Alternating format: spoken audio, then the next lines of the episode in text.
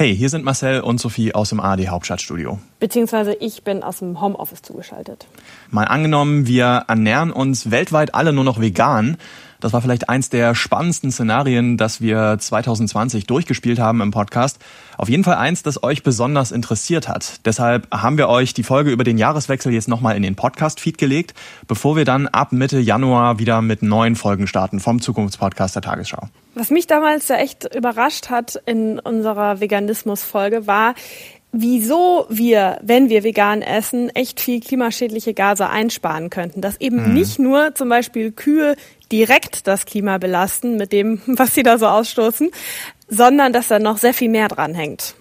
Ja, apropos Kühe, was wir auf jeden Fall noch erwähnen sollten, ist, wir gehen in der Folge nicht darauf ein, was das mit dem Tierwohl machen würde wenn wir uns alle vegan ernähren? Ist natürlich eine total wichtige Frage, haben wir aber hier in der Folge bewusst ausgespart, weil wir in 25 Minuten eben nicht alle Themen unterbringen können und das Thema Tierwohl haben wir uns in einer anderen Folge schon mal genauer angeschaut. Nämlich, was, wenn wir Massentierhaltung beenden? Das ist eine Folge, die lief Mitte März. Also, wenn ihr euch speziell fürs Tierwohl interessiert, dann hört doch in die Folge nochmal rein. Sophie, sag mal, hast du eigentlich seit unserer Veganismus-Folge deine Essensgewohnheiten umgestellt? Du bist ja so ein Käsefan, hast du erzählt. Ja, ein laktoseintoleranter Käsefan, das ist ja das Problem. Und ich muss zugeben, ich bin auch nicht sehr viel disziplinierter geworden und der Lockdown, der düstere Lockdown, äh, hat auch nicht geholfen, wo man sich dann doch mal das eine oder andere gönnen will. Ja, das kann und ich du? gut nachvollziehen. Ich bin ja so ein Joghurt-Fan, habe ich ja auch beschrieben in der Folge und ähm, Viele von euch haben mir ja geschrieben und empfohlen, ich soll mal veganen Joghurt probieren. Danke für den Tipp. Auf jeden Fall eine gute Idee, habe ich gemacht. Aber so richtig Joghurtliebe ist da bisher bei mir noch nicht aufgekommen. Also ich versuch's weiter, ich gebe nicht auf, aber bisher äh, fällt es mir schwer umzusteigen. Euch auf jeden Fall viel Spaß jetzt bei der Folge. Mal angenommen, wir ernähren uns alle nur noch vegan. Mal angenommen, wir ernähren uns alle nur noch vegan. Sind wir dann gesünder und können wir so das Klima retten?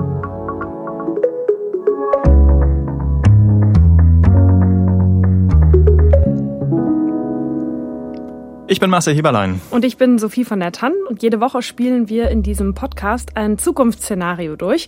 Heute, was wäre, wenn wir alle keine tierischen Produkte mehr essen? Nichts, wo Milch drin ist, kein Fleisch, keine Eier. Wenn's wirklich so käme, irgendwann mal, dann könnte sich die Tagesschau in der Zukunft vielleicht mal so hier anhören. Im bayerischen Landshut ist heute die letzte deutsche Milchkuh gestorben. Die Landwirtschaft habe in den letzten 20 Jahren einen großen Wandel erlebt, so die Bundesumweltministerin. Seitdem sich alle Menschen komplett vegan ernähren, gibt es kaum noch Bauernhöfe in Deutschland. Viele Wiesen verwalden. Gleichzeitig hat die Zahl der Herz-Kreislauf- und Krebserkrankungen deutlich abgenommen. Forscher führen das auf die rein pflanzliche Ernährung zurück. Auf einer Skala von 1 bis 10, wie wichtig sind dir Käse und Milchprodukte? Ich würde sagen so elf. Also ich bin vor allem so ein Joghurt-Fanatiker, egal was für ein Joghurt, auch der zehnprozentige, der griechische. Ich finde, ein Tag ohne Joghurt, das ist ein verschwendeter Tag. Und bei dir, wie ist es bei dir? Ähm, naja, ich vertrage eigentlich keine Laktose, aber um ehrlich zu sein, bin ich da auch nicht so ganz konsequent. Oh. Für einen guten Käse, da nehme ich dann schon mal ein bisschen Bauchschmerzen in Kauf. Okay, krass. Also wir sind so richtige Joghurt- und Käse-Ultras hier. ja, da sind versammelte wir, Gruppe. Da sind wir ja genau die richtigen, um äh, eine Folge über vegane Ernährung zu machen. Es wird uns auf jeden Fall nicht leicht fallen, äh, wenn wir uns umstellen müssten. Das ist ja vielleicht ein ganz guter Anfang.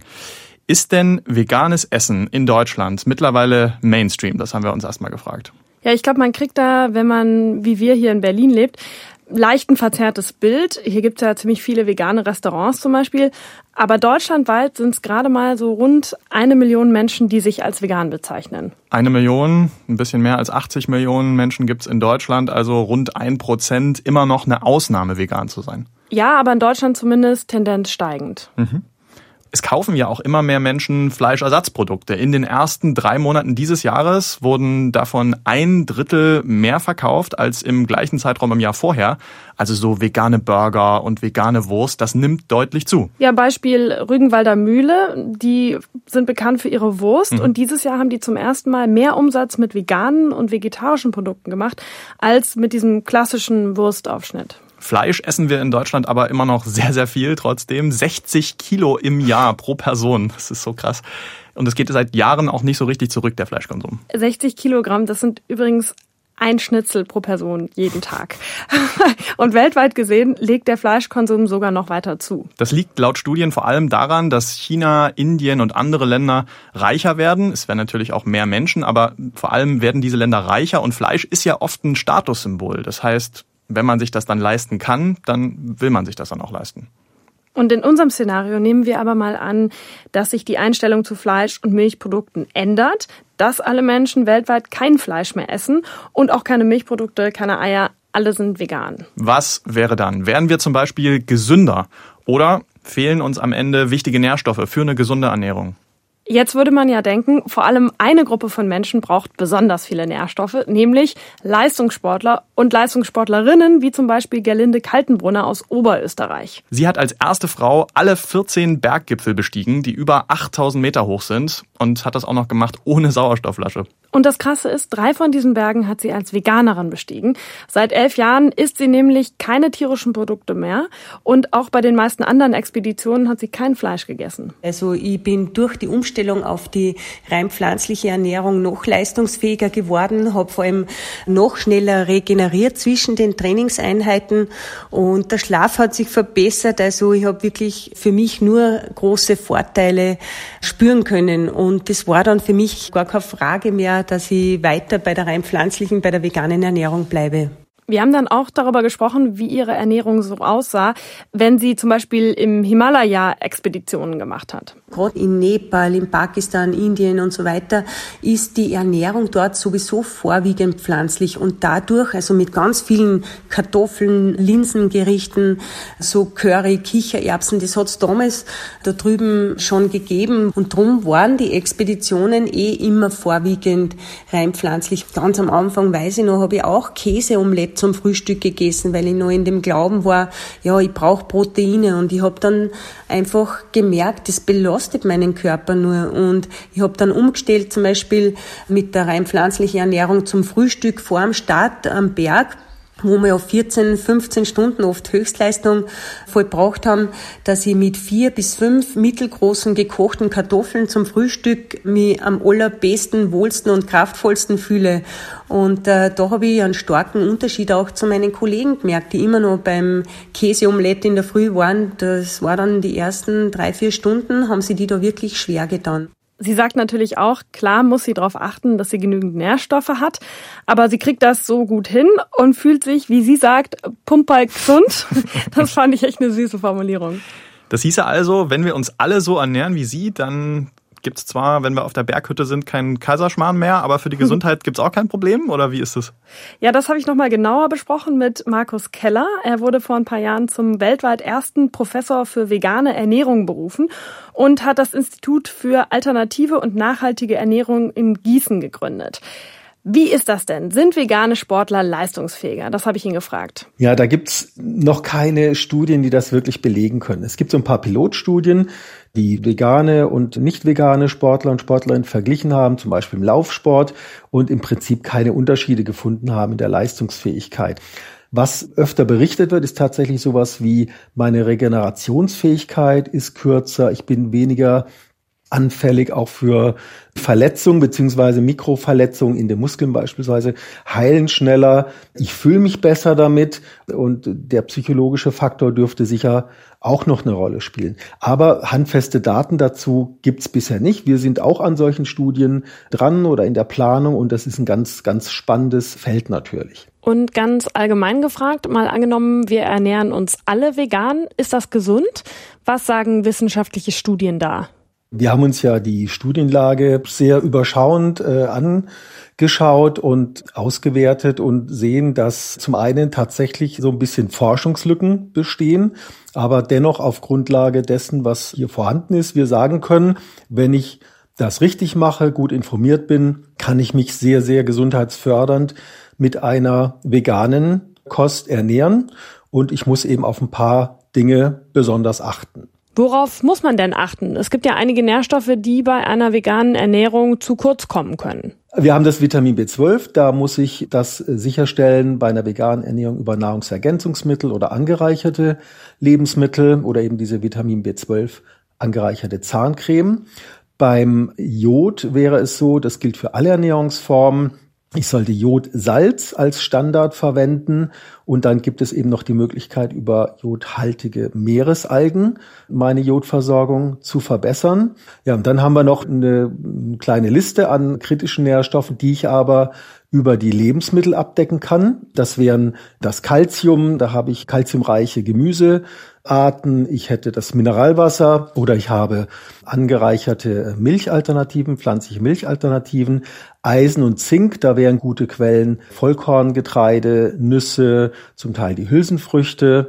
Also ich kann das sehr gut umsetzen, sollte mich aber entsprechend gut informieren. Wie sieht's denn mit Kindern und Säuglingen aus? Ist vegane Ernährung da gesünder oder ungesünder? Also man kann es pauschal nicht beantworten. Es ist gut durchführbar. Wir haben das ja in unseren Studien auch festgestellt, in den beiden Veggie-Studien mit Kleinkindern und die andere Studie mit 6- bis 18-Jährigen, vegan, vegetarisch, Mischkost.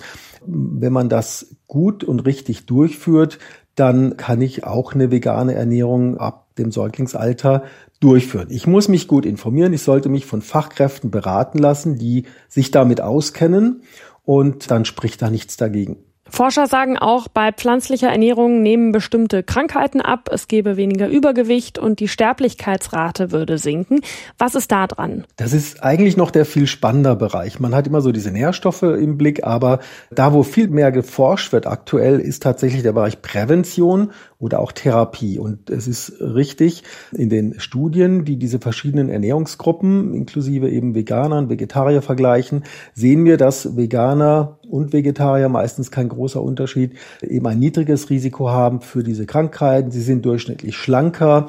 Sie haben ein etwa halb so hohes Risiko für Typ-2-Diabetes im Vergleich zu den Fleischessern in den Studien. Das Risiko für Herz-Kreislauf-Erkrankungen, sowohl zu erkranken als auch daran zu sterben, ist ungefähr ein Viertel bis ein Drittel verringert. Der Blutdruck ist niedriger und es gibt eine leichte Tendenz, dass das gesamte Krebsrisiko auch etwas niedriger ist bei Menschen, die eben vegetarisch oder vegan leben. Gut, da könnte man jetzt natürlich auch einwenden, viele Veganer leben auch gesünder, bewegen sich mehr, ernähren sich gesünder. Liegt das vielleicht auch daran? Das ist ein beliebter Einwand und selbstverständlich muss ich diese Lebensstilfaktoren, Rauchen, körperliche Aktivität, Alkoholkonsum berücksichtigen. Und das macht man aber in den Studien. Das heißt, statistisch rechnet man diesen Einfluss heraus. Und dann sieht man aber dennoch, dass das Risiko für all diese sogenannten auch Zivilisationskrankheiten, die mit Ernährung zu tun haben, bei den Vegetariern und auch Veganern zum Teil deutlich niedriger liegen als bei den Fleischessern in den Studien. Also mit hoher Wahrscheinlichkeit diese Unterschiede tatsächlich auf die Ernährung zurückzuführen sind. Also man kann im Prinzip festhalten, vegane Ernährung kann gesund sein oder sogar gesünder. Aber man muss halt schauen, dass man die Nährstoffe ersetzt, die man sonst über Fleisch oder Milchprodukte zu sich nehmen würde. Durch Gemüse oder Nüsse zum Beispiel. Aber sowas wie Vitamin B12 muss man sich extra nochmal zuführen in Tablettenform oder in Tropfen oder sowas. Und deswegen ist die Deutsche Gesellschaft für Ernährung da auch vorsichtig und sagt, bei einer rein pflanzlichen Ernährung ist eine ausreichende Versorgung mit einigen Nährstoffen nicht oder nur schwer möglich. Mhm. Und es kommt natürlich auch darauf an, wie man sich vegan ernährt. Es gibt auch Junkfood und Limo, die vegan sind, aber natürlich nicht gesund. Interessant fand ich aber, Markus Keller sagt, man sieht in den Studien, Junkfood-Veganer, das ist eine totale Ausnahme. Die meisten ernähren sich tatsächlich vollwertig und achten da auch sehr drauf.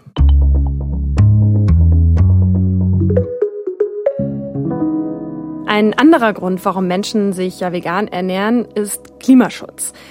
Aber wie viel Treibhausgase könnten wir denn wirklich einsparen, wenn alle auf der Welt vegan leben? Marcel, du hast dir das doch mal angeschaut. Naja, erstmal muss man ja wissen, wie viel das Ernährungssystem insgesamt so ausmacht am Ausstoß von Treibhausgasen. Was denkst du, wie viel ist das so insgesamt? Also so prozentual. Mhm. Ja, wenn du schon so fragst, ähm, 30 Prozent? Tatsächlich, ja, das liegst du ziemlich gut, so ein Ach, Drittel krass. ungefähr. Das ist richtig viel, oder? Hat mich auch schockiert. Und jetzt kann man mit allerlei Faktoren in die Zukunft berechnen, wie viele Emissionen wir einsparen könnten, wenn wir auf tierische Produkte komplett verzichten würden. Marco Springmann zum Beispiel hat das gemacht, zusammen mit anderen Wissenschaftlern. Er forscht zur Zukunft der Ernährung an der Oxford University und er sagt, insgesamt ein Viertel aller Emissionen weltweit lassen sich einsparen, wenn wir irgendwann alle vegan essen würden. Ein Viertel, wow, das ist schon viel. Mhm. Ja, es gibt auch Paper, die sagen, das ist ein kleines bisschen weniger bei der Einsparung, vielleicht so 15 bis 20 Prozent. Aber Fakt ist auf jeden Fall, pflanzliche Ernährung ist viel besser fürs Klima als nur eine tierische.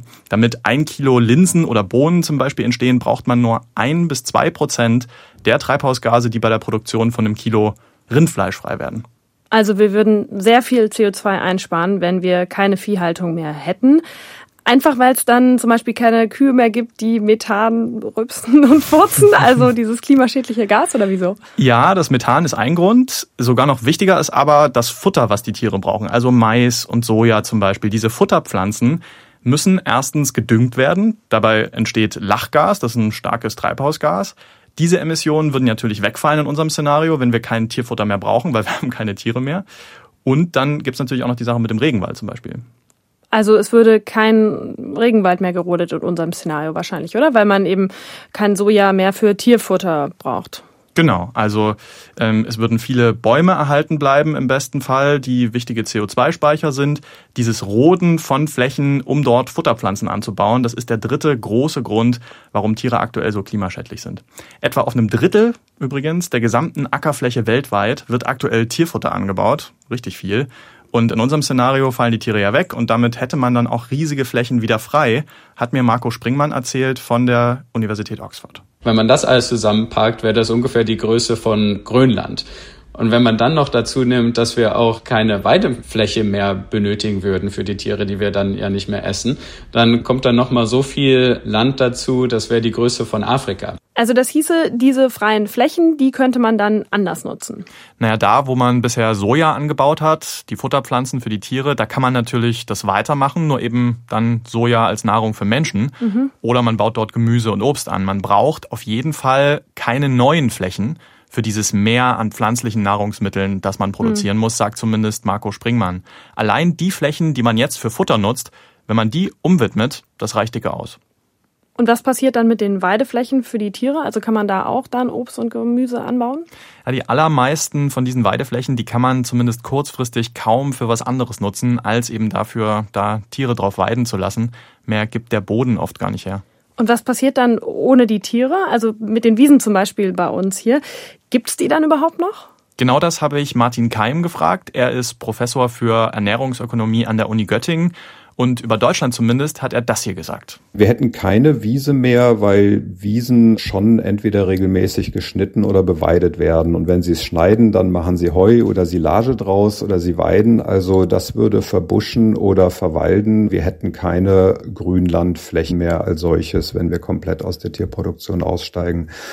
Wir hätten dann mehr Wald. Das wäre ja klimamäßig eigentlich eine super Sache. Das wäre klimamäßig eine gute Sache, aber der Bereich Artenvielfalt, natürlich haben Wiesen- und Weideflächen auch eine bestimmte Artenvielfalt, die dann im Wald wiederum nicht gegeben ist. Also es gäbe dann bestimmte Vögel nicht mehr, wenn die Weideflächen fehlen, oder? Ja, im Extremfall schon. Die Umweltschützer vom BUND zum Beispiel haben ja gesagt, die Feldlerche hätte ohne Wiesen ein Problem, Störche hätten weniger zu fressen, fast alle Orchideenarten wären weg, Gänseblümchen. Ja, ja bitte, oder? Das ist also für Tier- und Pflanzenwelt wirklich wichtig, dass es Tiere gibt, die da grasen und so Weide- und Grasland entstehen lassen. Und es gäbe auch keine Almen mehr in den Alpen zum Beispiel, auch bitter. Jetzt muss man natürlich sagen, dass viele Wiesen auch jetzt nicht durch Kühe oder Schafe kurz gehalten werden, sondern dass Landwirte mähen. Klar, am Ende landet das Heu dann auch im Trog.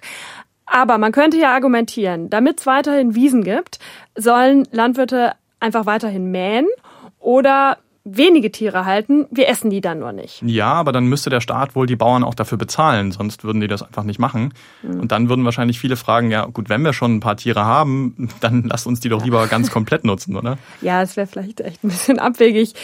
Nehmen wir mal an, wir hätten wirklich gar keine Tiere mehr. Dann gäbe es ja auch nicht mehr den Mist der Tiere als Dünger, oder? Ja, aber wir bräuchten insgesamt halt auch weniger davon als jetzt, weniger Dünger. Und es gibt ja künstlichen Dünger, den wir jetzt auch schon einsetzen, der alleine, der würde schon ausreichen in der Zukunft, auch um dieses Mehr an Pflanzen zu düngen, das wir dann brauchen, sagt zumindest Marco Springmann, weil man muss ja dann keine Futterpflanzen mehr düngen. Also auch da wieder diese Futterpflanzgeschichte, ähm, da wird einfach sehr, sehr viel Dünger reingesteckt. Da spart man viel ein und viele Flächen in Deutschland, zumindest jetzt aktuell, werden ja überdüngt durch intensive Tierhaltung. Und das ist in der Konsequenz dann auch mhm. schlecht fürs Grundwasser aktuell. Stichwort Wasser übrigens. Wenn wir uns alle vegan ernähren, dann brauchen wir weltweit auch weniger Wasser. Vor allem, weil man die Futterpflanzen dann nicht mehr bewässern muss. Echt? Also, aber wir bauen doch dann auch mehr Gemüse an, zum Beispiel, oder? Also, mhm. und wir, dafür brauchen wir ja auch Wasser. Und wenn wir das Beispiel Avocados nehmen, von denen wird ja immer gesagt, dass die sehr viel Wasser brauchen. Ja, genau zu Avocados habe ich Marco Springmann auch befragt. Ja, sogar Avocados brauchen weniger Wasser als tierische Lebensmittel. Das Problem an Avocados ist einfach, dass in manchen Regionen, wie manchen Ländern in Südamerika, dass da die Produktion zu intensiv voranschreitet. Also da gibt es einfach wenig lokale Regularien, die sagen, ja, so viel darf angebaut werden und wenn der Wasserspiegel unter bestimmten Level fällt, dann geht da erstmal nichts mehr. Also das liegt meiner Meinung nach an lokalen Regularien, nicht weil die Avocado an sich sehr intensives Lebensmittel ist. Also das gleiche gilt für Mandeln übrigens. Also da wird ja auch immer gesagt, Mandeln benötigen viel Wasser.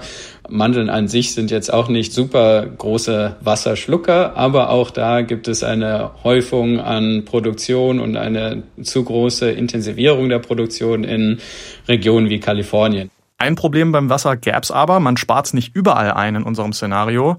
Marco Springmann hat berechnet, in reicheren Ländern, ja, da kann man Wasser einsparen im Vergleich zu jetzt, aber vor allem in ärmeren Ländern, da bräuchte man wohl mehr Wasser als bisher. Das liegt daran, dass in vielen Niedriglohnländern die Ernährung gerade noch nicht so besonders gut ist. Das heißt, die Ernährungsmuster sind sehr monoton, basieren viel auf Grundnahrungsmitteln. Und um da eine gesunde vegane Ernährung sicherzustellen, müsste da ein sehr großer Anstieg an Obst- und Gemüseanbau erfolgen. Und das würde dann zu einem sehr großen Anstieg im Wasserverbrauch führen. Okay, besonders nachhaltig klingt das ja nicht. Na, kommt drauf an, meint Marco Springmann, aber man müsste auf jeden Fall viel in Bewässerungsanlagen zum Beispiel investieren. Mhm. Und die Umstellung ginge natürlich nur über ein paar Jahrzehnte, nicht von heute auf morgen. Andererseits, der Status quo beim Essen in Ländern mit geringem Einkommen ist eben jetzt auch nicht besonders gut. Also mhm. wenn sich da was verbessern soll, dann geht es vor allem über mehr Gemüse und Obst und das wird dann eben etwas mehr Ressourcen fressen, sagt Marco Springmann. Wie ist das denn mit dem Thema Hunger? Könnten wir mit veganer Ernährung alle Menschen satt machen? Darüber habe ich mit Martin Keim gesprochen von der Universität Göttingen, den wir vorhin schon gehört haben. Und er sagt, ja, man kann auf jeden Fall alle satt machen, also genug Kalorien, das ist nicht das Problem aber die Nährstoffe vielleicht. Natürlich kann man die allermeisten Mikronährstoffe auch pflanzlich produzieren. Man müsste die Landwirtschaft komplett umstellen, sehr, sehr viel mehr Gemüse, Hülsenfrüchte vor allen Dingen als Proteinlieferanten, Obst, Nüsse und sowas produzieren. Jetzt wird natürlich immer argumentiert, wenn ich mich sehr ausgewogen ernähre und bestimmte Mikronährstoffe über Pillen supplementiere, dann ist das auch ohne tierische Produkte möglich. Das stimmt. Aber sieben oder neun oder zehn Milliarden Menschen werden sich nicht alle, einige sind arm oder nicht so gut ausgebildet, haben keinen Zugang, eben so ausgewogen ernähren. Und deswegen würden wir deutlich mehr gesundheitliche Probleme bekommen, weil Menschen unterversorgt mit bestimmten Nährstoffen wären. Das heißt, das könnte man nicht überall auf der Welt hinkriegen aus Ihrer Sicht? Ja, wir sehen schon aus Studien beispielsweise in Entwicklungsländern, wo ja ohnehin in armen Bevölkerungsschichten sehr wenig tierische Produkte gegessen werden, aber dass dort, wo tierische Produkte gegessen werden, die Raten der Kinderunterernährung sehr viel niedriger sind. Das ist also ein positiver Aspekt tatsächlich Konsum tierischer Produkte. Nicht viel, aber in kleinen und moderaten Gaben. Sie müssen sehen, dass arme Menschen natürlich nicht gut ausgebildet sind, aber auch nicht ganzjährig Zugang haben zu allen frische Produkten, Obst, Gemüse, dass sie arm sind und dass sie zum Beispiel auch Nahrungsergänzungspräparate nicht ohne weiteres zugänglich haben. Also insofern wäre das Problem in Entwicklung Entwicklungsländern vegan zu fordern noch größer als bei uns hier. Marco Springmann sagt dagegen, die Ernährung ist in vielen Ländern des globalen Südens aktuell auch nicht ausgewogen. Also mehr Gemüse, mehr Obst dort anzubauen wäre sowieso hilfreich. Und dann muss man es natürlich besser verteilen. Also ähm, besserer regionaler Handel. Nur man muss eben auch sagen, einfach nur das Fleischessen komplett zu streichen, das könnte Menschen in ärmeren Ländern sogar schaden. Und die Lebensmittelwirtschaft weltweit müsste sich auf jeden Fall radikal umstellen, wenn es keine Fleisch- und Milchprodukte mehr gäbe. Ja klar, die ganzen Jobs in der Viehwirtschaft würden wegfallen. Ne? Also Hirtenvölker, die umherziehen mit ihrem Vieh in der Steppe zum Beispiel. Was machen die dann? Viehzüchter, Fleischereien, Schlachthäuser, das wäre ein extremer Umbruch und würde wahrscheinlich Jahrzehnte dauern, sagen Expertinnen und Experten. Aber andererseits würden natürlich auch neue Jobs entstehen, nur halt nicht mit tierischen Lebensmitteln. Dann ist natürlich auch die Frage, wird Essen dann teurer? Kann man ganz schlecht sagen. Also Fleischersatzprodukte, wie wir sie aktuell so haben, die sind oft teuer. Fleischlose Wurst oder veganer Burger, die werden sehr teuer verkauft. Andererseits, wenn in Zukunft sehr viel davon produziert wird, dann kann das natürlich auch die Kosten senken. Und unverarbeitete pflanzliche Lebensmittel, also Tomaten zum Beispiel, sind oft auch günstig, wenn man sie saisonal isst. Also letztlich, wie genau der Preis sich entwickeln würde, wenn wir wirklich in so einer veganen Zukunft leben würden, das lässt sich sehr schwer abschätzen.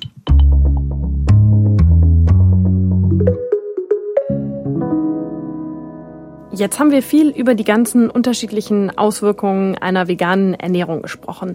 Für die Gesundheit, fürs Klima, die Umwelt, die Wirtschaft. Jetzt lass uns doch mal zusammenfassen. Was könnte unser Szenario, wir ernähren uns komplett vegan, im Extremfall bedeuten? Na, im Worst Case könnte vegane Ernährung das hier bedeuten. Es kommt zu Mangelerscheinungen, gerade in Regionen, in denen Menschen sich keine Nahrungsergänzungsmittel leisten können. Ein Vitamin B12-Mangel kann dann zum Beispiel Nerven schädigen und bei Säuglingen zu Entwicklungsstörungen führen. Wenn wir kein Weidevieh mehr halten, heißt das in Deutschland auch, es gibt keine Wiesen mehr. Und dann bekommen bestimmte Pflanzen und Tierarten ein Problem. Wenn alle komplett vegan essen, können wir zwar alle Menschen weltweit satt machen, aber gerade im globalen Süden können viele Menschen sich nicht ausgewogen ernähren. Der Verzicht auf Fleisch verschlimmert die Lage noch. Im Best Case hieße komplett vegane Ernährung aber folgendes. Wir essen vegan, achten aber darauf, genügend Nährstoffe zu ersetzen, die sonst aus Fleisch- oder Milchprodukten kommen. So ist vegane Ernährung auch für Kinder, Säuglinge und Schwangere kein Problem. Insgesamt leben wir gesünder, weniger Menschen sind übergewichtig oder haben Bluthochdruck, das Risiko für viele Krankheiten nimmt ab, zum Beispiel für Typ 2 Diabetes, Krebs und Herz-Kreislauf-Erkrankungen. Außerdem freut sich das Klima. Für den Anbau von Gemüse, Getreide, Obst wird nämlich wesentlich weniger CO2 ausgestoßen als für Fleisch. Und wir benötigen dafür auch weniger Wasser und Anbauflächen. Die Umstellung auf vegane Ernährung ist zwar aufwendig und geht auch nicht von heute auf morgen, aber sie führt langfristig auch im globalen Süden zu einer ausgewogeneren Ernährung mit positiven Folgen für die Gesundheit. Wie es am Ende wirklich kommt und ob unser veganes Szenario irgendwann echt Wirklichkeit wird, das wissen wir natürlich nicht. Eins ist auf jeden Fall klar, es hätte natürlich auch ziemliche Auswirkungen aufs Kulinarische.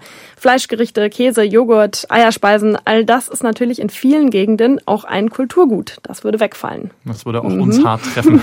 Aber die gute Nachricht ist, so radikal müssen wir vielleicht auch gar nicht sein, denn viele positive Effekte fürs Klima, für die Gesundheit, für die Umwelt gäbe es auch schon, wenn wir einfach deutlich weniger Fleisch essen würden als bisher und deutlich mehr Gemüse, Obst, Hülsenfrüchte, Nüsse und so weiter. Natürlich wäre das vegane Szenario gerade fürs Klima nochmal deutlich besser.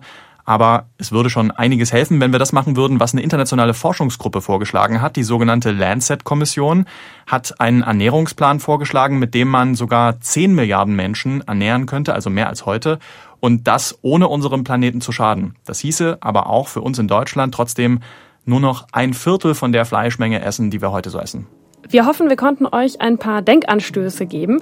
Wenn ihr Feedback habt, gerne an malangenommen.tagesschau.de. Das war's von uns für diese Woche. Danke fürs Zuhören und macht's gut. Tschüss.